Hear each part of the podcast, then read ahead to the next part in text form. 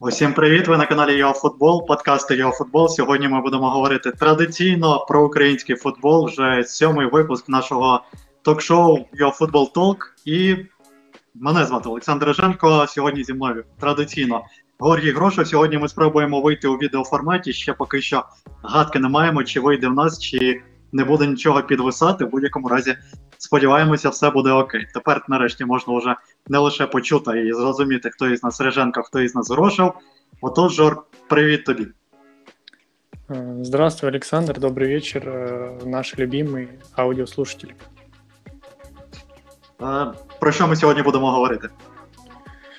Ну, как обычно, об украинском футболе, обо всем самом интересном. Вот у меня выписаны все темы. Это и тур УПЛ, который для меня получился, наверное, самым неоднозначным в этом сезоне, самым таким после себя оставил какие-то очень смешанные эмоции.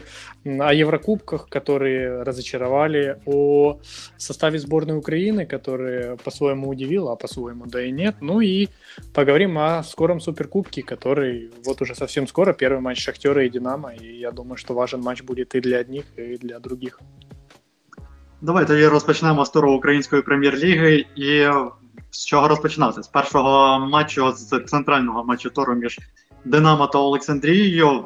Давай, власне, з нього розпочнемо, а далі вже далі вже будемо рухатися і дивитися, як у нас піде розмова, тому що я бачу, що у нас один матч зазвичай одна команда чіпляє зазвичай іншу, і ми так ідемо, затягуємося на декілька е, десятків хвилин.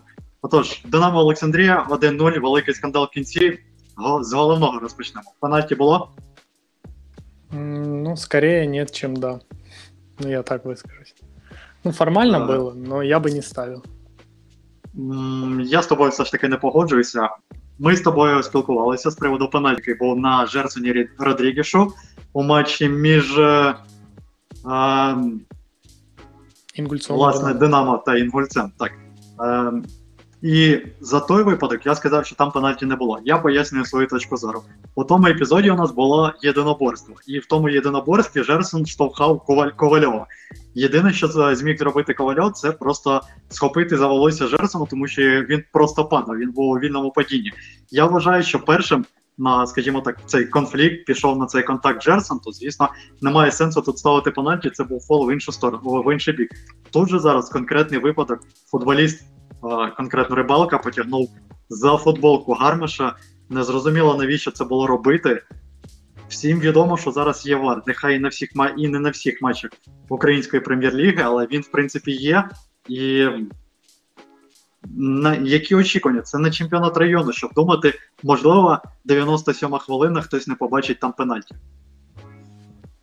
Эм, ну, понимаешь, что меня смутило? Смотри, я согласен, что формальный повод назначить этот 11-метровый был.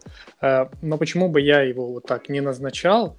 Э, потому что э, Гармаш падал слишком картина, он настолько приукрасил, что я не знаю сводку правил, но мне кажется, что где-то есть пункт, что э, если футболист э, как бы э, скорее больше симулирует, чем само было нарушение, то я бы за такой личный пенальти не поставил. Я понимаю главного арбитра. Ты исправь меня, по-моему, Крывушкин был главным арбитром. Я понимаю, что когда ему говорят в наушник, что там был пенальти, ты подходишь смотреть монитор, и ты не можешь его не поставить. На...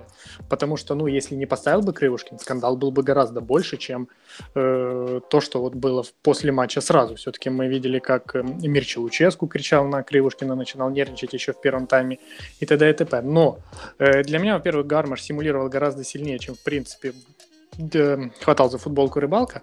И, во-вторых, ну, понимаешь, просто счет 0-0, и чтобы ставить на 97-й или какой-то минуте пенальти, нужно быть уверенным вот просто на 100%. Я все-таки, я все считаю, что не было там такого, и поэтому мое мнение, что я бы вот лично не назначал. Хотя я Краюшкина понимаю. Е, Що ти загалом скажеш по результату? Багато хто говорить про те, що Олександрія молодець. Знаєш, мене трішки розпочинає бісити те, в тому числі і в собі, що я собі дозволяю критикувати е, команд. Наприклад, умовно кажучи, Олександрія показує результат третє місце в таблиці. Я цю команду критикую. Там, е, наприклад, я також говорив, коли у Десни був результат, що команда колись провалиться. Ворсло, начебто, також у верхній частині турнірної таблиці. Але при цьому я все одно зараз зупинюся на Олександрії, до чого я підводжу. Команда зараз показала, начебто, непоганий результат. Пропустила, скажімо так, з пенальті, яке половину навіть е, не зрозуміло. Половину волівальників. Тому, в принципі, можна сказати, що серед волівальників команда завоювала. Але грати на відбій, нуль ударів площину воріт. Ну, якщо чесно, я не думаю, що це футбол команди, яка посідає третє місце. Эм, ну, понимаешь, конечно, ты прав, но ты опять же не забывай, что Динамо это все-таки чемпион, Динамо команда, которая в сезоне еще не проиграла, Александрия, ну, э, команда, которая не может с ними тягаться на равных и стараться играть в атакующий футбол. Нет, она, конечно, может, но закончится это все плохо. То есть Александрия вышла с одной целью просто удержать ничью, сыграть на 0-0, устроить, как это там принято говорить, автобус Сталинград, я уже не знаю, поэтому, ну, критиковать я не могу, команда была в, в обороне, это неплохо организована, вратарь тащил, конечно, как мог э, э, Олег Билык, которого, кстати, назначили лучшим игроком тура. Я не знаю, можно ли назначать лучше, лучшим футболистом тура человек, который проиграл, но неважно. А, то есть команда была хорошо готова к этому матчу. Она вышла, конечно, играть на 0-0, и практически у нее это получилось. Э, зная пропасть в ресурсах, в кадровых и во всем прочем, ну, я не могу винить Юрия Гуру. Хотя, конечно, футболом это не назвать. Но я думаю, что и с другими командами себе подобных Александрия будет играть немножко иначе. А, что скажешь по Динамо? Мне не очень понравилось Динамо. Оно вроде, знаешь, атаковало, но как-то все равно не так. У Динамо я не в первый раз замечаю, что какие-то нервы начинаются. Это было и с эм, и с металлистом, вот когда команда не забивает в пятами, и с металлистом еще немножко повезло, что они забили в самом начале второго. Но если бы этот гол не пришел, мне кажется, нервов было бы немножко побольше. Это было и с Ингульцом, и вот сейчас с Александрией, причем с Александрии началось и в первом тайме, это было видно по Луческу. Понятно, сейчас все говорят, это какой гениальный психологический ход, что он начал кричать на Крывушкина, но э, сыграть Динамо 0-0, все бы, никто бы не говорил, что это был гениальный психологический ход. То есть Динамо очень сильно нервничало, и мне оно не особо понравилось. Может, Лига Чемпионов, знаешь, э, они немало сил потратили против Бенфики, и сейчас у них мало что... Ну, не то, что мало что получалось, но тяжело шла игра против Александрии, может, с этим было связано, я не знаю, но... Э, это не лучший матч Динамо в этом сезоне. Може, знаєш, після твоїх слів я вибачу прибив тебе, піймав себе на думці, якраз коли, коли ти говорив, що в мене в голові все одно ще сидить стереотип, що Динамо це команда, яка не реалізовує свої моменти. Тобто. За часів, можливо, це через Хацкевича, можливо, це через Михайличенка, які працювали своє свій час, але навіть не, не реалізовує, а мало створює. І от чомусь у мене цей стереотип продовжує він ще бути в голові. Тобто, у нас гравці, в принципі, ті самі е, ти погодишся, плюс-мінус залишилися. Тренер лише змінився, прийшов а, Луческо, який працює вже майже півтора роки. Але от такі от матчі це одно іноді е, трапляється, коли не вдається, наприклад, витягнути матч на одному обуєцьку. Ну, мне кажется, большая проблема у Динамо в том, что у них нет нападающего. Шкурин может быть гениальным футболистом в подыгрыше, Гармаш там побороться, пенальти заработать или в офсайд залезть, но у них нет качественного нападающего. То есть Беседин, он лучший. Ну, а если при всем уважении к Артему Беседину, он играет по максимуму, он дается в себе, всего себя, но если он лучший даже вот э, среди всех, кто есть сейчас, то это как бы все равно проблема. Динамо, вот мне кажется, не хватает э, хорошего финиша. Давай далі. Підемо, в принципі, не знаю, що можна ще додати по матчу, де було не так багато моментів. А, Звісно, ми можемо додати не так було багато моментів на полі, або інцидент поза полем, який відбувся спочатку ЗМІ, в тому числі і на нашому сайті. Варто за це вибачитися, тому що редактор припустився помилки, коли робив почитав новину на іншому ресурсі і написав, що була бійка між фанатами Динамо та Олександрії на НСК Олімпійській якраз під час матчу Динамо Олександрія. Але як ви розумієте, це було трішки не так. І бійка була між фанатами Динамо та іншими, скажімо так, мирними жителями. Звісно, за традицією фанати Динамо розпочинають розповідати казки про те, що там у нас були провокації, про те, що ми бідні і нещасні. Ми прийшли попалити фаєри, ми прийшли побухати, ми прийшли поламати всі стільці, які були. А нас тут ще до нас якісь претензії мають, що ми себе якось погано ведемо. І це, напевно, найтупіше, що може бути у 2021 році, це існування таких фанатів на стадіонах.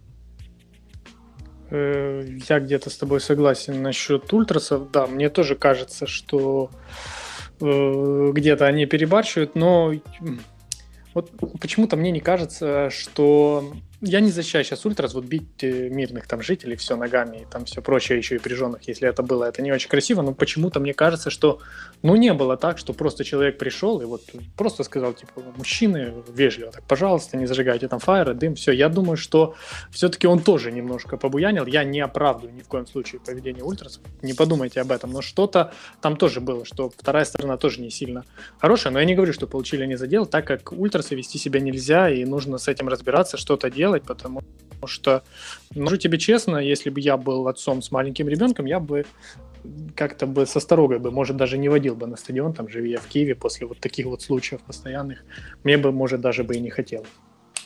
Постійних. Це важливе важливе слово, яке ти сказав. Насправді це ж просто не перший вже інцидент. І я, в принципі, знаєш, скільки б нам не розповідали також ці історії про те, що Ультрас це круто, це класно. Я не особливо погоджуюсь з тим. Співати може, в принципі, звичайна Кузьма. Не обов'язково має співати е, фанатська трибуна. Співається гімн України, співається Червона рута на матчах збірної України, яка фантастична атмосфера. І туди ж не приходять ультрас.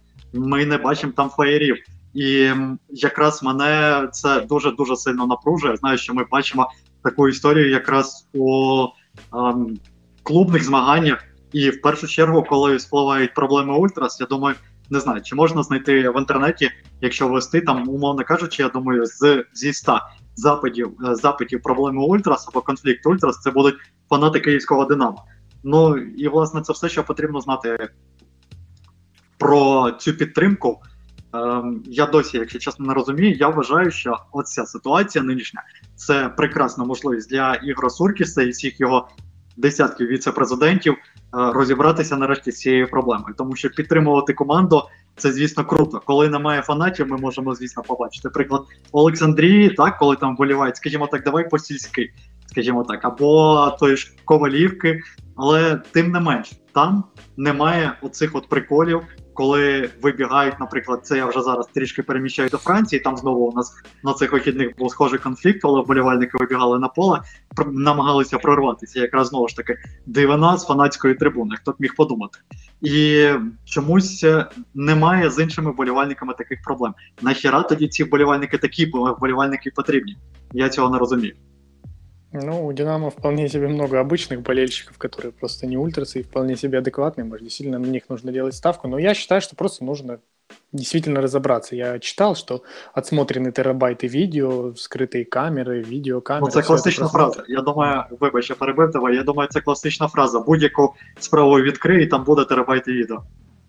Да, то есть э, пока, пока не будет наказания, это все можно писать. Я хочу посмотреть, как это разберутся. То заявление на сайте Динамо это, конечно, здорово давать, но хоть хочеться результат. Добре, тепер давай певно точно вже далі підемо і заодно поговоримо про перспективи Динамо на фоні, наприклад, Шахтаря. Ну так співпало. Дві команди займають перше-друге місце. Я думаю, це в якійсь мірі неочікувано, що зараз вони лідерують в українському чемпіонаті. Ти дивився головне дербі країни між е, Шахтарем та Маріуполем, який вирішив не ставити Остап Маркевич, вирішив поберегти своїх основних гравців на Кубок України і не виставив 15 гравців основної обойми на цю гру. Які у тебе враження залишилися? Э, ну, причем не только 15, там еще и не было и капитана Мишнева, и Стасюка, то есть, в принципе, основы не было. Был, была молодежь, ну, как и каждый год, смотря матчи Шахтер и Мариуполь, у меня впечатление, что Шахтер играет очень круто. Ну, действительно, знаешь, когда особо большого сопротивления нет, то вот все футболисты Шахтера сыграли, ну, классно. То есть, э, действительно, это было. И Пятов, когда один удар в сторону ворот, не в створ, и игроки нападения, и Фим Конопля, три голевые, и Судаков вышел на замену дубль. То есть, все это прекрасно и можно говорить, что у Шахтера будущее есть, но мы понимаем все, что матч это был, по сути, без сопротивления, и Шахтер действительно был достаточно просто создавать и все прочее делать, а в конце, когда Мариуполь устал, и у игроков действительно э, сводили ноги судорогами, то ну, было все очень легко. И опять же, я считаю, что ну, был этот матч и был, давайте забудем, и просто Шахтеру нужно ждать матчи, где хоть будет хоть небольшое сопротивление. Если вот молодые игроки будут играть так, когда будет сопротивление, это будет очень круто. Но пока что-то я этого не наблюдаю. Но, с другой стороны, Шахтер впервые в этом сезоне провел ровный и хороший матч от первой минуты до 90-й. Но пока против молодежки Маріуполя. Я цього тижня, знаєш, вперше а, за а, не цього тижня, попереднього тижня, вперше за півроку серйозно вирішив у себе на телефоні зайти в а, гру, і це був PES 2021 ще, тим не менш. І думаю, зіграю на аматорському рівні проти якоїсь там команди, найслабший рівень, який там тільки міг бути. І я примудрився виграти з рахунком 16-1. І знаєш, я переглядав тоді моменти. Я думаю, так ровненько, хорошо в мене пройшов матч. Знаєш, я думаю, приблизно ті самі враження у тебе залишилися від Шахтаря. Ну, в принципе, да. А, ну, про Мариуполь, ну, что говорить про Мариуполь, если из основных игроков там был Кудрик, который 5 голов пропустил, и э, Никита Петерман, которого быстро потом заменили. Ну, то есть, говорить нечего. Я много новых фамилий узнал. Не знаю, когда я в следующий раз многих увижу в матчах УПЛ, но я запомнил. У меня даже выписано вот Махиня, Казицкий э, и прочие. Я буду ждать их еще. І проче, тобто ти будеш менше ждати, а двох перших ти вже виділив для себе. Я тобі просто нагадаю, закриємо це, е, цим матчем. Ну, ти додаси після того, як я скажу. Я просто скажу одну фразу, ще, що такий гравець, наприклад, якого ти задав Петерман, ми його протягом двох останніх років якраз бачили в основі Маріуполя під час матчів Шахтаря. Тобто він не проходив в основу Маріуполя, він, власне, і зараз не проходить. Але зараз його, я думаю, ти погодився, можна вже занести до основної обойми. А раніше попередньому сезоні і позаминулому він був абсолютним резервістом. І от вперше в основі він з'являвся якраз в матчах проти Шахтаря. Тому, в принципі, вболівальникам команди, я думаю, можна пригладитися до цих прізвищ, і можливо, хтось з них в перспективі зможе заграти.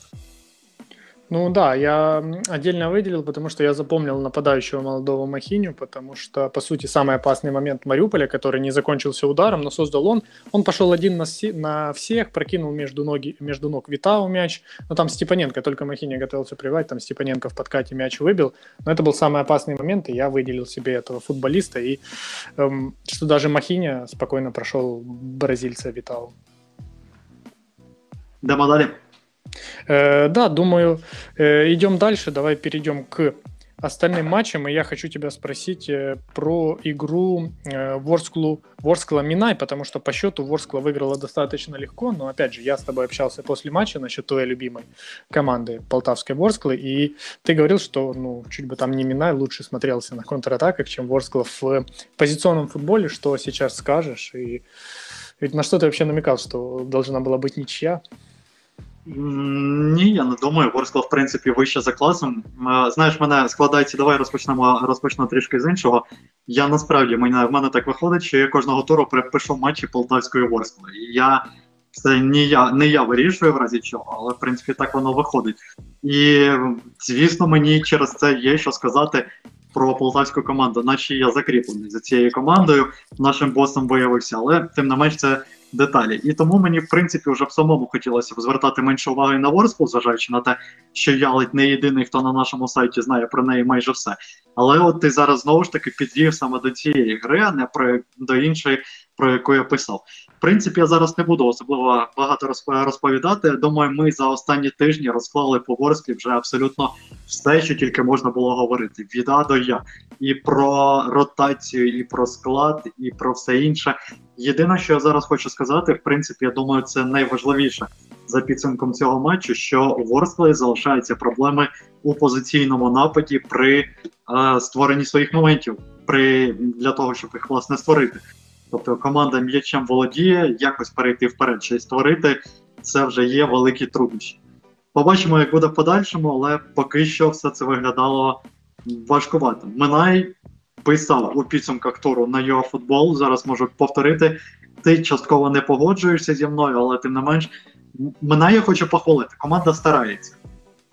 Але це єдине, що команда може. От просто кожному, що дають, там знаєш, там у кожного свої скіли якісь мож, можуть бути. Наприклад, команда а, супершвидкісна або десна. там, умовно кажучи, супервольова. Минай, ми стараємось. Все. Більше у цієї команди, на жаль, нічого немає. Є Ахмедзаде, Хахльов, але це ледь не два, а, ледь не дві світлих плями, які можна відзначити. Все інше просто стараються, в тому числі і Селезньов. О, Я с тобой даже не знаю, в чем не согласиться. Просто я считаю, что чуть больше фамилий молодых. Мне нравится, например, Горин Уминая. Мне очень нравится э, Кулиев. Мне понравился в последнем матче. Я вообще считаю, что это был самый продуктивный футболист на поле. Но я согласен, что вот я до сих пор не знаю, за счет чего Минай набирает очки. И я не понимаю, если честно, до сих пор э, как тренера э, э, Василия Кобина, потому что ну, в принципе, в принципе, имена ничего особенного не показывают, но вот как-то в, он обыграл Александрию, он сыграл ничью с Шахтером, а вот за счет чего? Я до сих пор не знаю, и Кобин, не, вот никогда бы я не подумал, что Кобин будет неплохим тренером, но пока он, в принципе, относительно неплохой наставник. А, в принципі, так, з тобою погоджуюся, але е, не знаю навіть, що тобі сказати. Ну, те, що він додав, наприклад, у порівнянні з собою ж минулого сезону, я в цьому плані також можу е, погодитись. Команда минулого сезону у нього якась надто розбалансована була. Пам'ятаєш, там також були якісь дивні збори. У них е, не зрозуміла, не зовсім зрозуміла комплектація в взимку. І зараз, начебто, ситуація не простіша однозначно, але в принципі якось сколотити якусь хоча б банду йому вдалося, і за це е, хочеться його похвалити. Давай перейдемо до наступних матчів, які відбулися. В першу чергу звернемо давай на вчорашні дві гри вечірні 19.30. Тобі потрапила унікальна можливість стати одним із певно двох глядачів, який подивився матч футбольний клуб Львів, Металіст 1925. Э, да, это было, это было отличное зрелище. В принципе, в этом туре мне и Десна Рух, и Львов Металлист 19-25, оба матча мне очень понравились, я их внимательно э, посмотрел, что я могу сказать. Э, Да, по сути, ничего я не могу сказать. Э, Львов и Рух, они сейчас, э, команды достаточно стали похожими, их возглавили э, белорусские тренера, то есть Рух сейчас тренирует у нас э, Леонид Кучук, Львов работ... с Львовом работает Олег Дулуб, и в принципе команды стали, мне кажется, братьями-близнецами. Э, Их стиль это просто сыграть на 0-0. Вот мы сыграем на 0-0 и уже хорошо, и если мы наберем в чемпионате, у нас сколько сейчас игр получается? 30 матчей, я правильно понимаю? 30 матчей, если мы наберем 30 очков за сезон, мы не вылетим. То есть, в принципе, мне кажется, это где-то тактика, и она сыграла в матче Львов-Металлист 19-25, счет 0-0. У Металлиста, кроме стандарта в конце и чуть-чуть сумбура, по сути, не было ничего. Э, Десна Рух, по сути, Рух провалил только концовку каждого из тайма. До этого у северян тоже не получалось ничего. То есть, по сути, они оба играют на 0-0, и ну, неплохо у них пока это получается.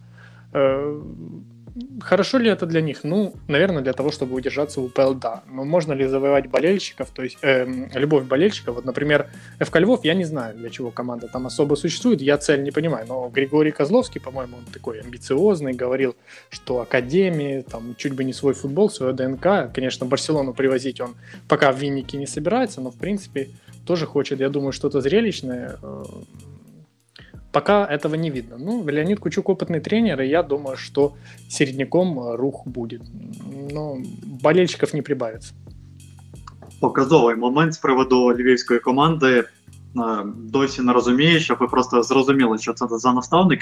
Львів'яни грали в один із перших матчів під керівництвом Кучука у е, Ковалівці проти місцевого колоса. Рух вигравав з рахунком 1-0, колос залишився в меншості. І після того, як було 10 футболістів на полі у колеса, вони господарі поля забили і зрівняли рахунок. Після матчева і після матчева флеш-інтерв'ю Леоніда Кучука йому задають логічне питання, як же перемога, і він дає для себе цілком логічну відповідь. А що ви вважаєте, краще одне очко, чим нуль? Так ти взагалі-то я так і не розумію, чому далі не розвинув тему тоді журналісти, чого він його, чому, чому він не нагадав тоді тренеру, що ти агов, ти взагалі-то е, вів рахунку, ти вигравав. Як зараз можна ставити питання, типу, що е, нуль очок або одне очко? І після того я тобі Жора вже писав в особистій переписці в чаті. Для мене Кучук став просто е, тим, про кого можна говорити одне очко краще, ніж три.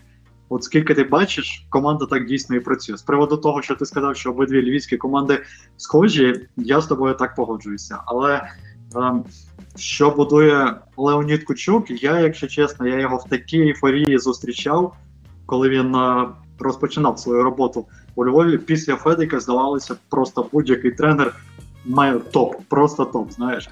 Але зараз прийшов Кучук, і мені якось стало нуднувато. Тому що у нас є Федик, це можна сказати, людина феєрверк. І є Кучук, це просто людина земля, яка нічого не залишає пі- просто дементор. Всі емоції висмоктує, і ти просто не розумієш, як можна болівати за цю команду, як можна дивитися її матч. Ну, примерно так. Посмотрим, как э, Григорий Козловский на это будет реагировать, потому что в свое время Леони, э, Леонид, да, Леонид Кучук уже покидал команду, вроде как за не особо зрелищный футбол, но сейчас вот он спустя полтора года вернулся. Посмотрим, э, что оно-то как будет. Ну, Александр, ты мне говорил, что я тебе задал вопрос про матч, который ты писал, но явно не про тот, который, видно, ты хотел говорить, поэтому задам, как тебе игра Днепр-1 Верес, я ее не смотрел, я параллельно смотрел матч Мариуполь-Шахтер, и что ты скажешь насчет Днепрян, насколько справедлива их победа, или только удаление Сергейчука помогло им? Ем, якщо чесно, не бачив заголовок, давай я скажу так, у коментарі Юрія Вірта, але, на жаль, так і не встиг прочитати його перед нашим стрімом, тому що хотів якраз відповісти йому е, з приводу тієї фрази, що до, до вилучення ми виглядали здорово. Так от, я не вважаю, що вилучення якимось особливо е, поганим чином вплинуло на гру його команди. Вилучили нападника, тобто структура гри в захисті, як була, так вона і залишилася у, львівської команди. Нічого в цьому плані особливо нового не сталося, нічого не змінилося. Тому, в принципі, говорити, що вилучення якось вплинуло, я так не можу. Чи команда стала діяти якось е, розслаблено, ну не розслаблено, а е, пішла в себе і розпочала, просто втратила дисципліну. Я також так сказати не можу. Там три хвилини пройшло, тут вилучення, умовно кажучи, наступна ж атака з, з іншого плану тобі і забувають. В принципі, це була просто помилка всередині поля, втрата м'яча. І не можна сказати, що Сергійчук якось би на цю вт- втрату м'яча міг би вплинути. Що стосується Дніпра, то клас цієї команди абсолютно не викликає жодних сумнівів. Команда виглядає здорово, коли біжить, коли хоче, коли грає. Це просто фантастичний футбол. Але проблема в тому, що Дніпро 1 хоче максимум один тайм. Ти дивився матч Шахтар Дніпро 1, ти можеш частково підтвердити. Я дивився в тому числі Дніпро 1 Верес, Дніпро 1 а, Металіст 1925 і Дніпро 1 ще з кимось. Я не пам'ятаю, грав. Та сама історія була, коли, була, коли команда відіграла буквально також. А, Дніпро 1 рух. Також два голи швидко забили, і в принципі на цьому весь футбол команди завершився. Після 30-ї хвилини розпочали просто догравати той поєдинок. Вже точно знали, що буде в подальшому з рахунком. Підводжу якраз до того, що це не футбол. Не можна так грати, якщо ти проводиш там 45-30 хвилин максимум на своєму рівні. І коли за те тебе за це покарають. Але в перспективі я бачу, що навіть нинішнім складом е, Дніпро 1 здатен повторити на Ворсклу м, зорю минулого сезону, коли команда до останніх турів хоча б претендувала на другу сходинку. Звісно, я зараз не говорю, що Дніпро 1 на неї вийде, але чисто десь там недалеко від себе тримати Шахтар, думаю, цілком реально. Но не Динамо. Ну або Динамо тут вже як вийде. Поки що просто я дивлюся таблицю, і я бачу, хто у нас на другому місці. Ну да, я понял. Ну это пока. И пока Днепр всего тайма играет. Но я хотел тебе сказать, что я думаю, что Днепр будет понемногу набирать и будет контролировать мяч все э, матч все больше и больше. Мне кажется, что ресурсов у них э, действительно достаточно. Я, кстати, жду э, дебюта. Они купили нового центрального защитника из э, Португалии. Я, к сожалению, не запомнил его фамилию, но я вот жду его дебюта. Он, по-моему, был на скамейке запасных. Надеюсь, что в Кубке выйдет. Мне кажется, что вот центр защиты можно укрепить немножко Днепро 1, но не в игре с Вересом, конечно, где Верес тоже, мне кажется, играл на 0-0. А, Ну, Верес виглядав набагато. Давай, якщо ти вже зачепив тему е, Вереса, я попереднього разу говорив, розбивав команду, принаймні намагався розбити, сказати, що це був не футбол. Зараз же я хотів би також похвалити рівнян і сказати, що команда, по-перше, в контратаки здорово ви, ви, вилітала. І по-друге, команда прекрасно виглядала у компактному захисті. Звісно, поки це дозволяв робити Дніпро 1. Тому, в принципі, на те, що Верес заб'є, шанси в принципі були. Тобто у Дніпра дійсно є проблеми з центром захисту, але давай тут ще не забувати, що він в принципі нестабільний грає. Одна пара, тоді грає інша пара, тоді третя пара грає. І хоча, якщо чесно, я все ж таки вважаю, що Сватку вже пора сказати, що потрібно потрібно його віддавати, давай, скажімо так, в оренду ВПК. Ну да, скоро против них сыграет, а потом можно уже и э, в аренду. Ну, я думаю, что ты мне все рассказал про матч Днепр 1 Верс, который я не смотрел. Признаюсь честно, я даже обзор не успел посмотреть, только гол увидел Джурасик э, сыграл хорошо в этом эпизоде. Э, давай тогда перейдем к еще одному матчу, который ты смотрел э, внимательнее, чем я, потому что внимательнее меня, точнее, потому что я не смотрел игру Заря Черноморец в силу того, что я был сфокусирован на игре во Львове. Что ты скажешь на счет Зари и можно ли считать, что они оправдались за вот это недоразумение в Норвегии или уже за такую еврокубковую стабильность? Ну тут, власне, я коротко хочу сказати. Я особливо нічого не буду там е, розповідати, але в мене склалось таке враження, знаєш, як я говорив минулого разу про те, що у нас є а, дві команди, тоді йде три шари лайна і всі інші команди української прем'єр-ліги. Так я думаю, можна цю таблицю тепер розширити. У нас є в українській прем'єр-лізі дві команди. Після того йде у нас три шари лайна, тоді Ворскла, тоді ще три шари лайна і всі інші. Можливо, десь там Дніпро 1 цього сезону все ж таки підніметься вище і доведе, що я не правий, що не настільки все погано. Можливо, десь на почіпляється, побореться. Але приклади Єврокубків і виступів в Єврокубках, ну я думаю, вони все прекрасно показують. У зорі були провали навіть проти чорноморців в обороні. Хлопці тримають марку, показують стабільність у цьому плані, у цьому компоненті, і я пишаюсь ними за такий футбол, за те, що вони тримаються своєї гри. Вони молодці. Але е, проблема просто в тому, що Чорноморець не може реалізувати, а от е, в Єврокубках скандинави можуть реалізувати, тобто або австрійці. Ну от і вся різниця, що потрібно знати між українською прем'єр-лігою та навіть лігою конференції. В принципі, щось сказати ще додати по цьому матчу. Чорноморець старався так, але коли ти пропускаєш на другій хвилині, там ем, принципі не було про що вже й говорити. Другий тайм команди просто догравали.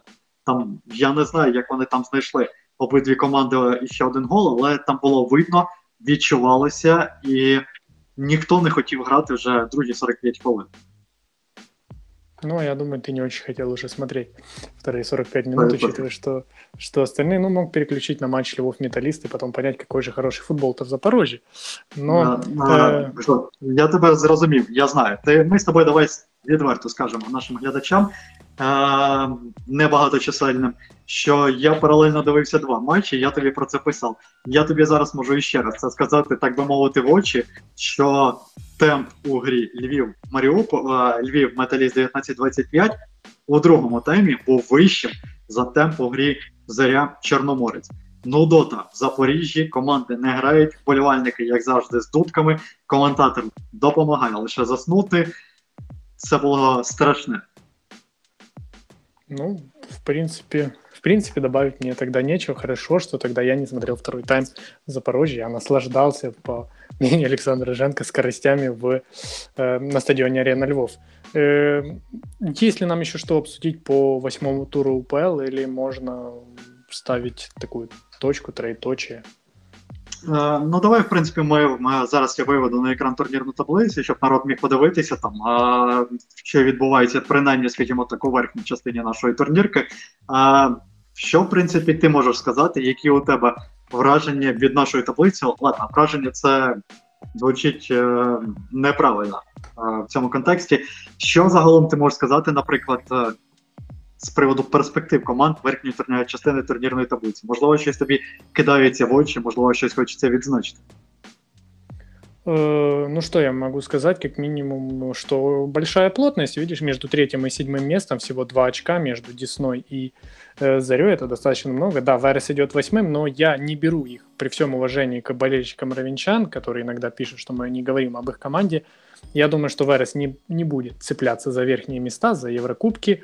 И, ну, я почему-то не до конца все равно уверен в Десне. а вот остальные команды, возможно, даже вот Александрия, ну, Заря, Днепр-1, Ворскла, они будут бороться за третье, э, четвертое и пятое место. Ну, Шахтер, Динамо, о чем тут говорить, они, мне кажется, хоть ты и говоришь, что Днепр-1 может навязать борьбу за второе место, именно навязать борьбу, не выиграть, а навязать, но я думаю, что Шахтер и Динамо будут отрываться все дальше и дальше и дальше, и ну, никакой борьбы не будет. Ну, между ними будет, а остальные даже не приблизятся. Ну, давай я вточню, скажу буквально одну фразу, що я вважаю, якщо Дніпро 1 буде показувати свій ідеальний і стабільний футбол, тоді, в принципі, в теорії це можливо, але на практиці також з тобою погоджуся. І давай я тоді подивлюся на нижню частину турнірної таблиці.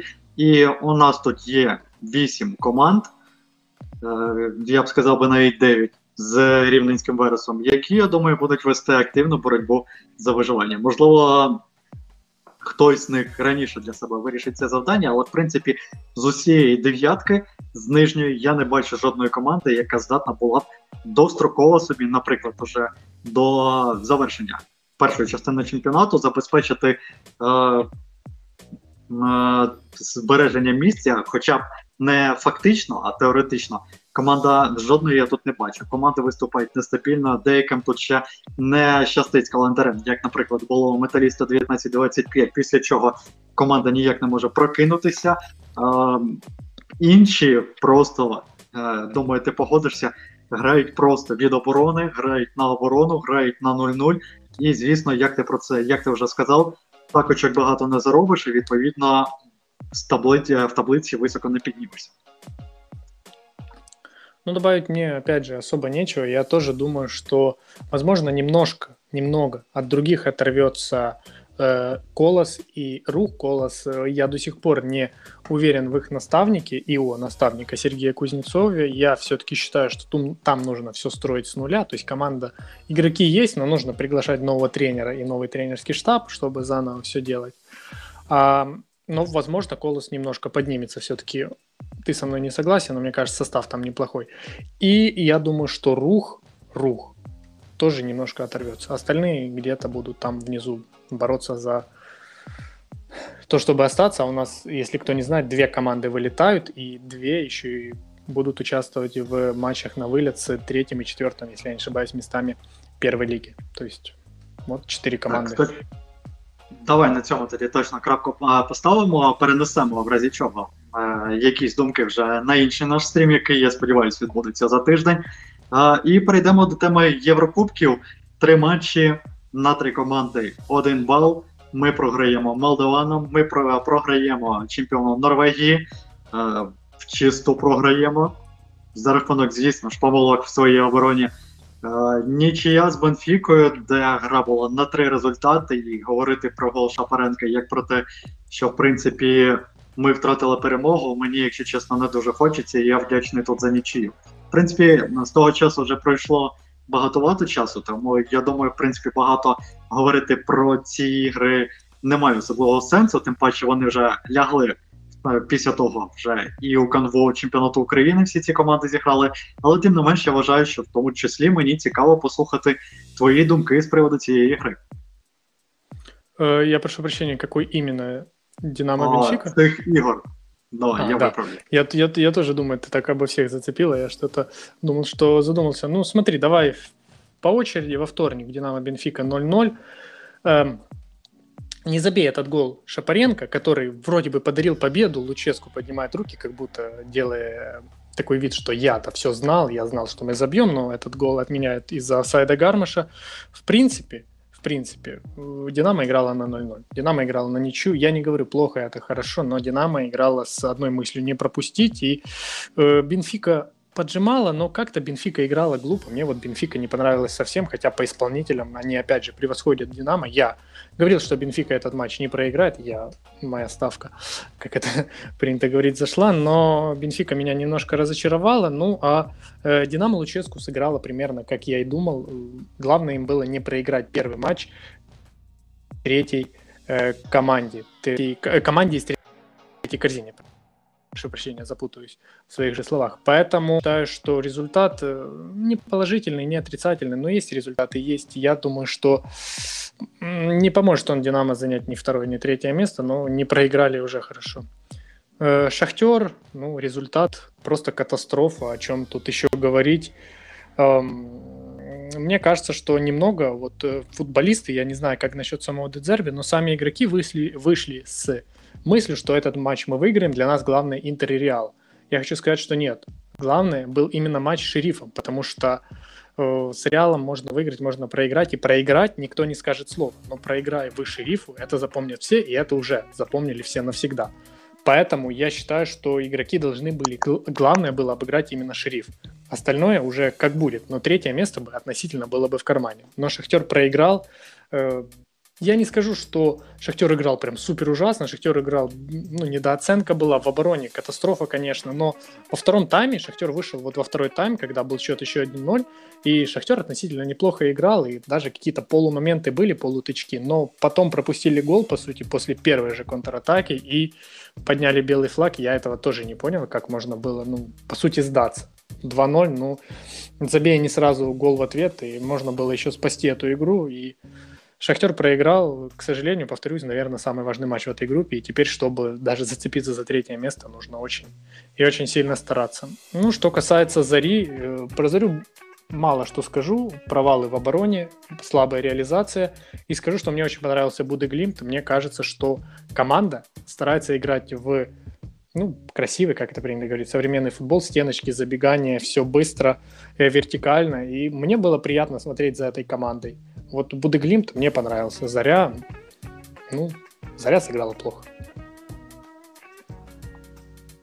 Ну, я загалом тобі хочу сказати, що матчі Ліги Європи, конкретно це давай, скажімо так, матч Ліги Європи, е, Ліги конференції мені сподобався. Я вважаю, що це прекрасний турнір для українських команд. Ми спілкувалися з тобою, в тому числі вже в одній з наших програм, і я говорив, що я позитивно розглядаю цей турнір, незважаючи на те, що це може здатися, що це якийсь чемпіонат колхозу на рівні всього європейського футболу, але в цілому.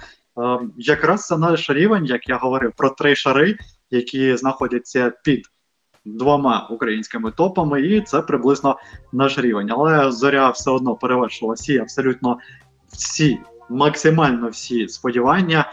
І мені немає що говорити з приводу луганської команди. В чергове ми можемо перейти, поговорити про те, що команда помиляється в своїй обороні, припускається тих самих помилок, нічого не змінюється. Тут ну тих самих в плані, що в принципі захист помиляється, і е, звідки стільки натхнення вимерекував Цвека у Вернедуба помилятися. Я цього, якщо чесно, ніяк не можу зрозуміти. Мені важко дається розуміння всіх цих процесів, які відбуваються у Луганській команді.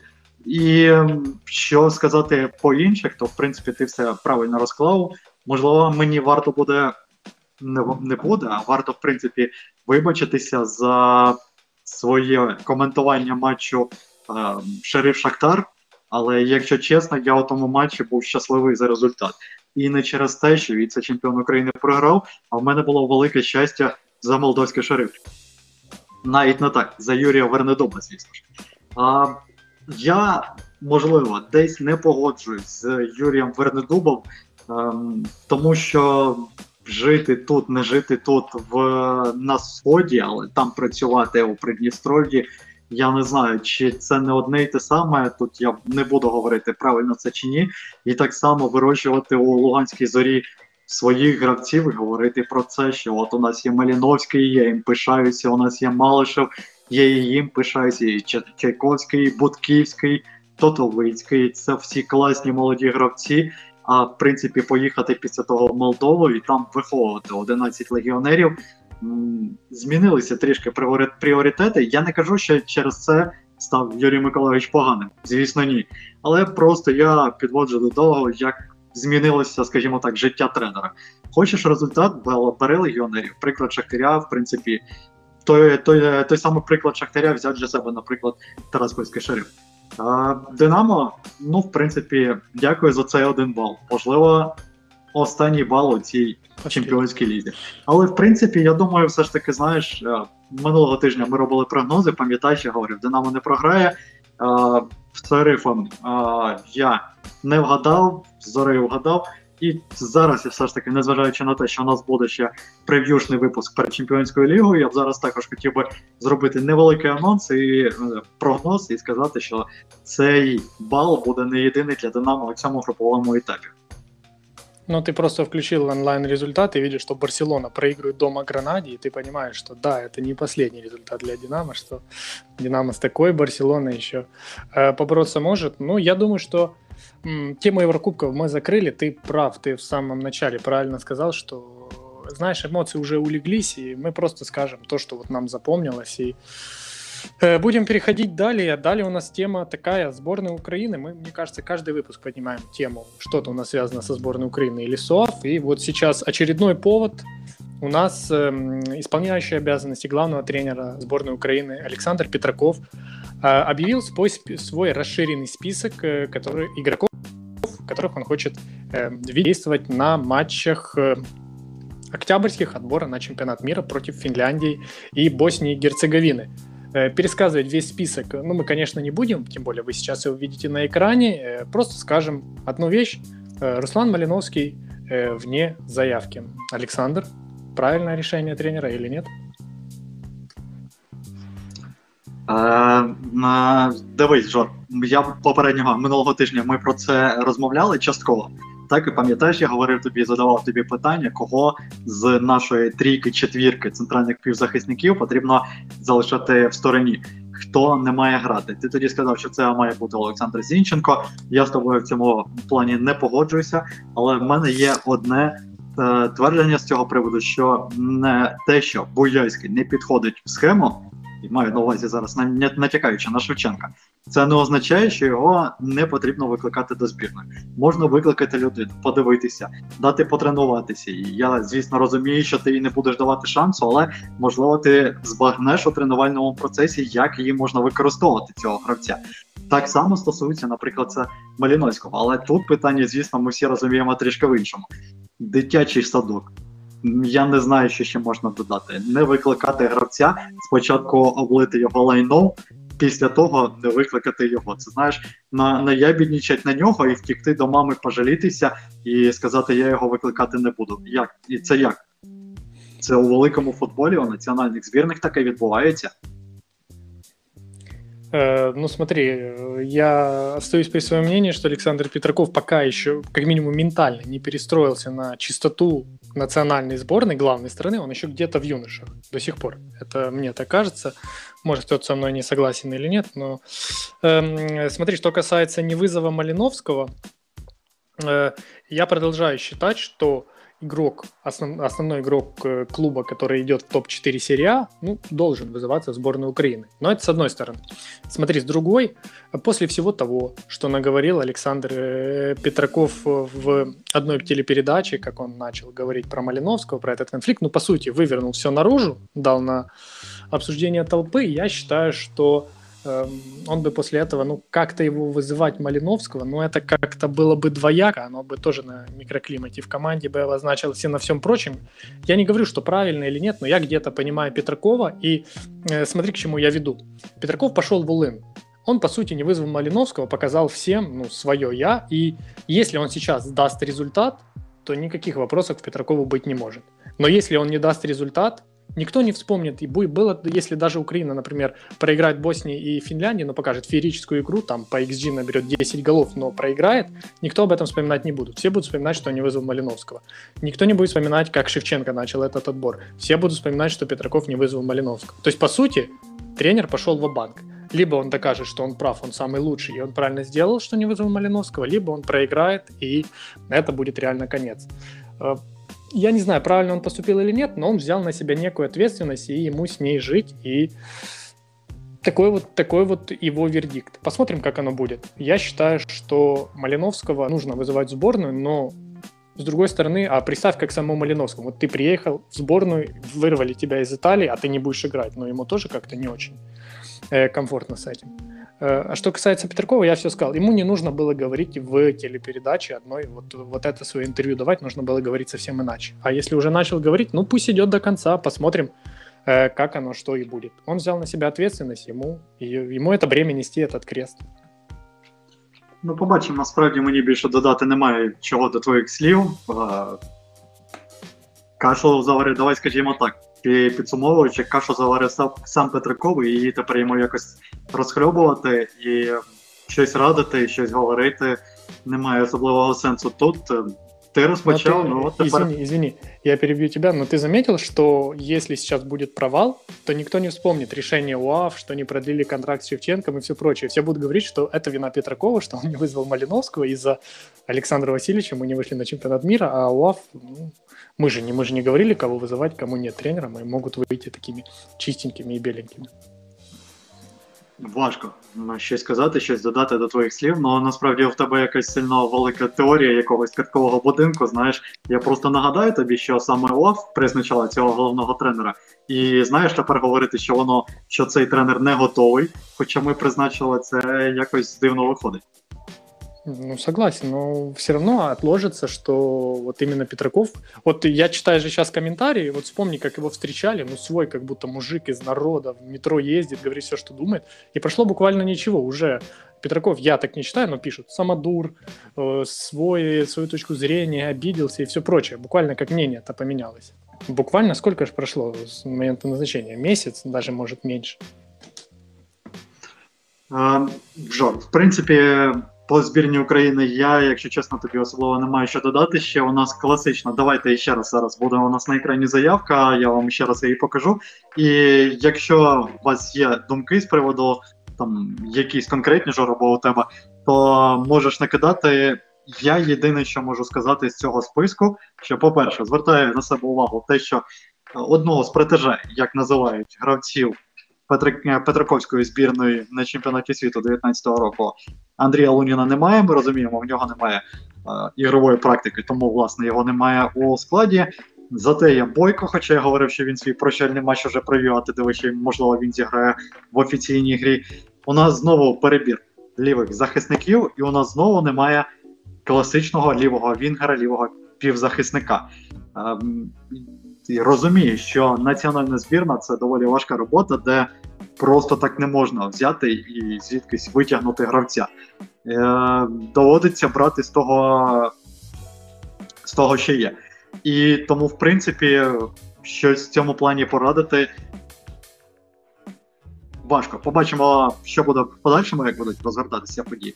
Але давайте пережар перейдемо до теми Суперкубку України, який буде розіграний вже цієї середи. Отож, Київське Динамо зіграє у Суперкубку, звісно ж, Донецьким Шахтарем. Тут у нас нічого не змінюється в цьому плані. І що сказати, в принципі, Эм, Жан, Але- Супер Александр, да-да-да, прошу прощения, я ненадолго выпал, меня техника чуть-чуть эм, э, подвела. Смотри, касательно списка сборной, я могу сказать, э, извини, я слышал только про вратарей, ты начал говорить, и меня выбило на этом моменте. ну я тоді про лівий, лівий фланг пройшов по, по всьому А, лівому флангу. левый фланг. Но, ну о чем тут говорить? Это наша старая проблема, что Кочергин не впечатлил. Мы зато да вызываем сборную э, в резервный список Влада Калитвинцева. Я не знаю, заслужил он или нет, но он тоже правый. И мое мнение остается прежним, что я бы посмотрел на Петряка. Я не знаю, вытянет он или нет, но я бы, может, дал ему бы Ну, ми ж небольшой його вже шанс. дивилися. Когда? Ну, а хіба він не грав? Він, здається, виходив вже за збірну. Нет, при Андрее Шевченко, ну разве что в самом начале. Давно его не было, тем более, что прошлый сезон он провел очень сильно в, эм, в Фехерваре, причем сильнее, чем Зубков, которого я вот тоже до сих пор не могу понять, почему на него такие ставки, но да ладно, это опять же мне не понять.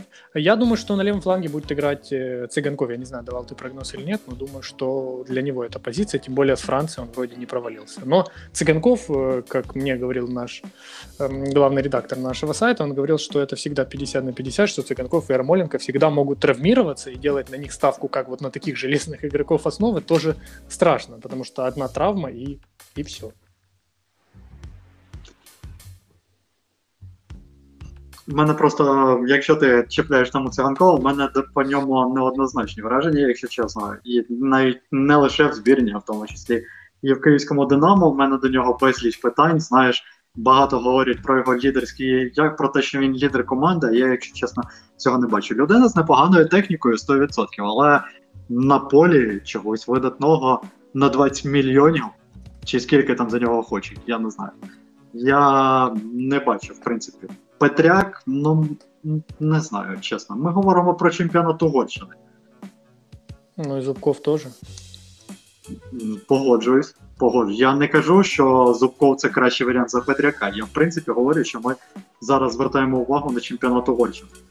Ем, немає, немає. Я просто підводив, поки тебе вибило, я підводив до того, що головний тренер не має можливості просто взяти і виховати гравця, якщо їх в принципі немає. Їх ніде не візьмеш. Хоча, можливо, насправді як варіант е, взяти все ж таки, якщо брати виховання, розглянути на лівому краї, хто хто у нас грав за молодіжку Назаренко і Судаков туди зміщався.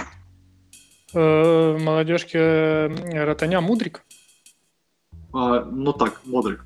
Назаренко і Мудрик, ну пробувати тоді підтягати, якщо немає інших. Ну а звідки брати? Ну звісно, розглядати варіанти з чемпіонатом Угорщини я не готовий там на таке піти. Краще вже Назаренко і Мудрик.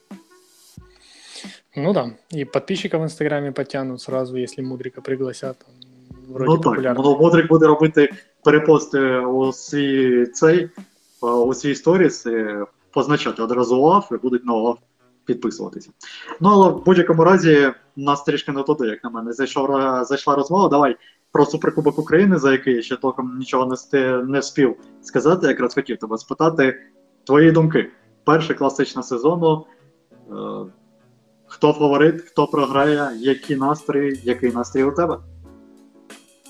Э, ну, опять же, если кто-то меня так почитывает на сайте футбол, может знать, что я немножко симпатизирую одной, одному гранду, немножко не симпатизирую другому, я не буду говорить как что, но я тебе скажу, что вот лично для меня, вот, наверное, впервые за многие годы Динамо подходит к этому матчу в качестве того фаворита, и я вижу, что Динамо сейчас э, готова лучше, Динамо сейчас ровнее может играть, у Динамо нет таких больших проблем в обороне. Да, я знаю, что мы с тобой часто говорили, что Динамо до сих пор никто не оказал э, серьезного сопротивления.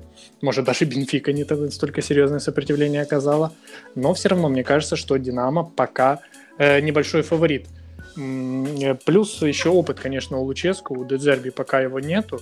Дедзерби перестраивает команду, это очень долго, и я до сих пор считаю, что Дедзерби – нужны будут еще трансферы зимой. Пусть смейтесь меня, что после 40 миллионов, да, еще нужны. И это нужен как минимум игрок в центр поля, но это я в другую степь захожу. Эм, матч гораздо важнее для Шахтера, чем для Динамо. И Шахтеру нужно, мне кажется, победить прям обязательно в этой игре. Но если ты меня спросишь, повторюсь, для меня небольшой фаворит э, именно киевская Динамо. Впервые за, я не знаю сколько лет, но вот впервые. Ну, мені, власне, Жора, особливо додати до твоїх слів немає чого. Я, Для мене просто кожне класичне е, завжди проходить з чистої, з чистого аркуша. Я далеко не певен в тому, що, як ти говориш, Динамо фаворит, Шахтар фаворит. Для мене за останні роки 100%, давай скажімо так, в попередньому сезоні, якщо брати, для мене 100% фаворитом було е, Динамо, о, був Шахтар, коли у Динамо був коронавірус. Це якщо брати попередній сезон. Якщо копнути ще глибше, то я, наприклад, не був впевнений у Шахтареві Луїша Кастро, тому я тоді також не записував, наприклад, уже Шахтар фаворити. Ем, так само за часів Хацкевича я знав, що команда зіграє чітко від оборони, так як грає зараз дві третини клубів Української прем'єр-ліги проти самого Динамо. І тому я там також далеко не міг сказати з приводу щось фавориту. Це якщо говорити конкретно підводити до матчу, хто кращий, хто гірший, хто ліпший в такому контексті, якщо підходити. Це по-перше. Що стосується стану команд на даний момент, то я, якщо чесно, багато питань, ти власне це говорив, піднімав. Багато хто говорив, піднімав, в тому числі з приводу Шахтаря Роберто Дедзербі. якраз після е, шерифу я його максимально не розумію цього наставника, що відбувається, що він намагається побудувати. Ти пам'ятаєш, одна з причин твоєї критики Луїша Кастро була те, що футбол був один, а людина розповідала зовсім інше. І в мене іноді складається враження, що до Дзербі зараз також дивиться, наче один футбол, а коментує тоді інший, знаєш, е, на після матчу флеш-інтерв'ю і прес-конференції.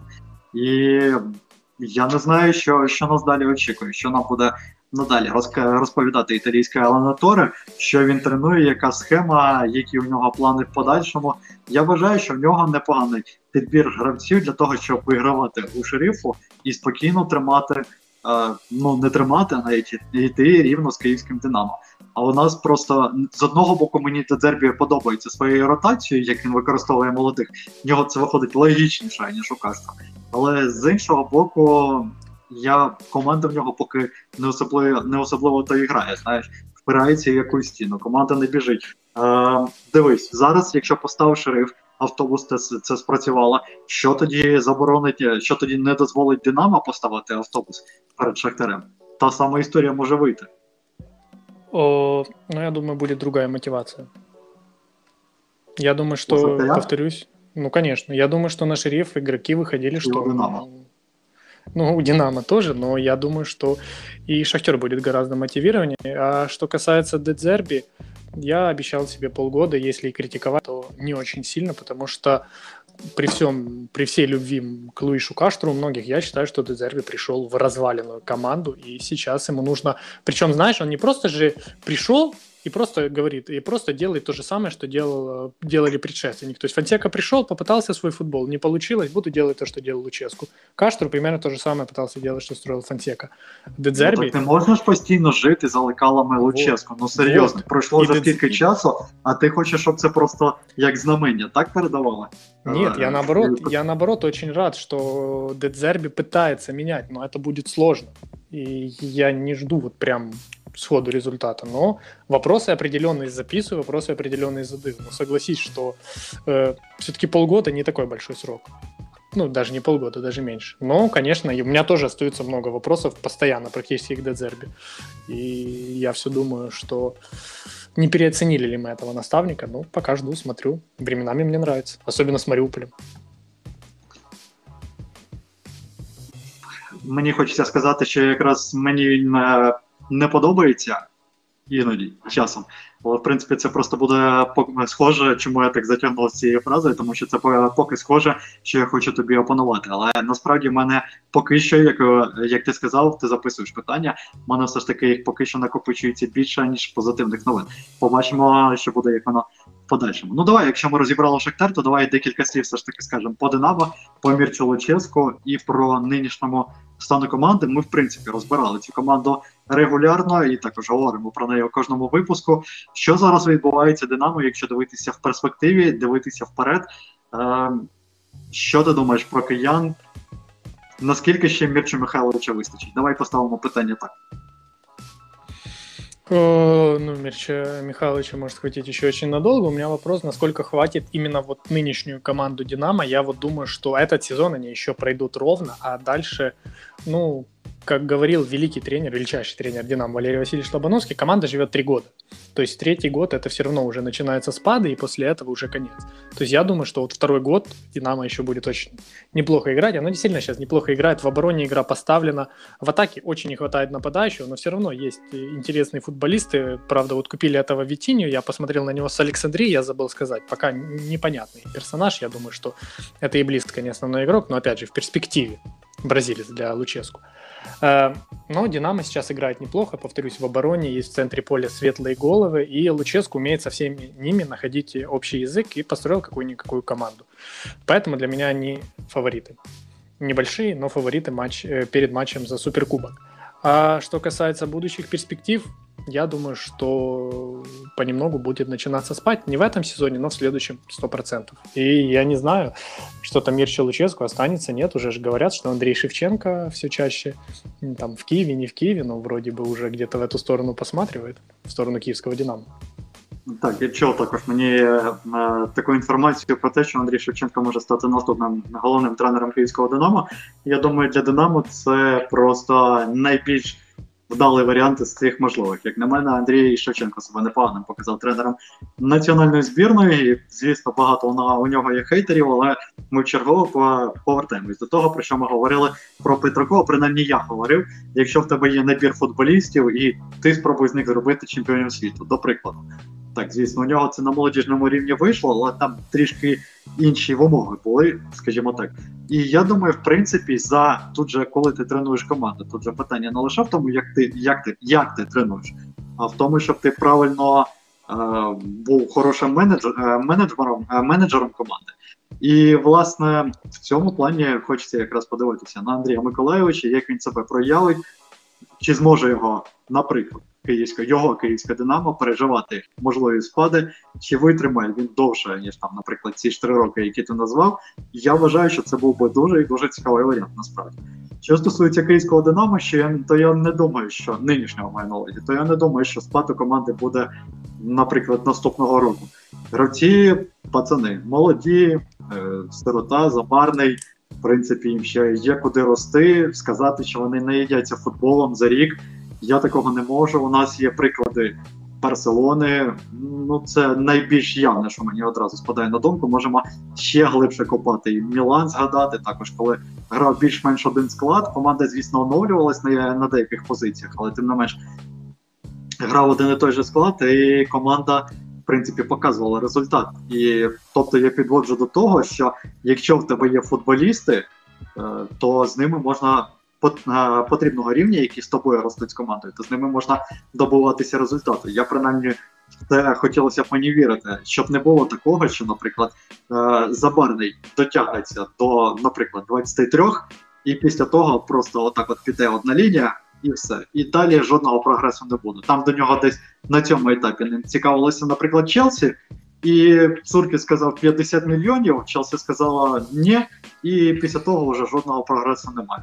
Цього мені не хочеться бачити. Просто хочеться, щоб пацани е, прогресували. Я, як завжди, в своїй традиційній манері дуже сумбурно вмістив свою промову. Все, що тільки можна було сказати, але я думаю, сподіваюся, не лише ти, а й всі мене зрозуміли. Ну, я тебя точно понял, Александр. Я тебя вообще с полуслова, можно сказать, понимаю, поэтому не переживай. И я не услышал самого главного, раз мы говорим про суперкубок. Твой прогноз? Нічия. І все вирішиться в серії пенальті. Там буде Бойко, і я думаю, Бойко виграє серію пенальті у п'ятого. А может, Бущан будет? Он же играл Може последний Бущан, матч. але під серію пенальті можна випустити Бойка. Ну, а тогда Шахтер выпустит э, Никиту Шевченко под серию пенальти, чтобы уравнять Так шансы. його тримають заради пенальті тільки в Шахтарі. Ну вот скоро и узнаем. Можливо, скоро дізнаємось, а можливо і ні. Да, Александр. Э, Если у нас ставить, я сказал свое мнение. Динамо фаворит. Небольшой, но фаворит. М, е, Давай скажімо, скажімо так, я тобі сказав майже точний Прогноз, який твій точний. Основний час, там не основний час 2-0, 3-0, 4-2, 8-1. Э, Думаю, Динамо виграє 2-1. Нехай буде так. Е, Друзі, на цьому ми будемо ставити крапку. Ми, я принаймні, не знаю, як Жора але я читав всі коментарі, які падали до нашого стріму, і їх сьогодні було набагато більше, ніж зазвичай. Це дуже круто. Насправді я полюбляю від того, коли у нас є коментарі, коли можна щось е, почитати, і це, звісно, здорово. На жаль, я сьогодні нічого не зачитував, але в подальшому я сподіваюся, ми в тому числі будемо і не лише я, і ти, Жора, також будеш виокремлювати найбільш цікаві коментарі. Я думаю, найбільш цікавий, за який можна, в принципі, якийсь е, віртуальний приз надіслати, це те, що Львів топ. 16-та команда української прем'єр-ліги топ. Я думаю, тут можна, в принципі, все чітко, все зрозуміло. Е, Немає що додати більше. Можливо, якщо таблицю перевернути, але давай не будемо на ніч нашого слухача і читача і глядача е, нервувати і погані думки говорити. На цьому все. Підписуйтесь на наш канал на Ютубі, підписуйтесь на наш е, на нас на інших наших платформах. Не забувайте про аудіодумку. Вона цього тижня, я думаю, обов'язково вийде також за підсумками класичного. Поговоримо там, е, поговорить там Влад Петрушевський з Олександром Кошманом про власне Динамо Шахтар. Ну і про наші аудіотрансляції також не забувайте. Я сподіваюся, вони цього тижня вже повернуться. Ми не в жодній відпустці, просто поки що взяли, вирішили взяти таку невеличку паузу. Ми з вами у Футбол Talk зустрінемось наступного тижня. Олександр Женко, Георгій Грошев з любов'ю, Футбол.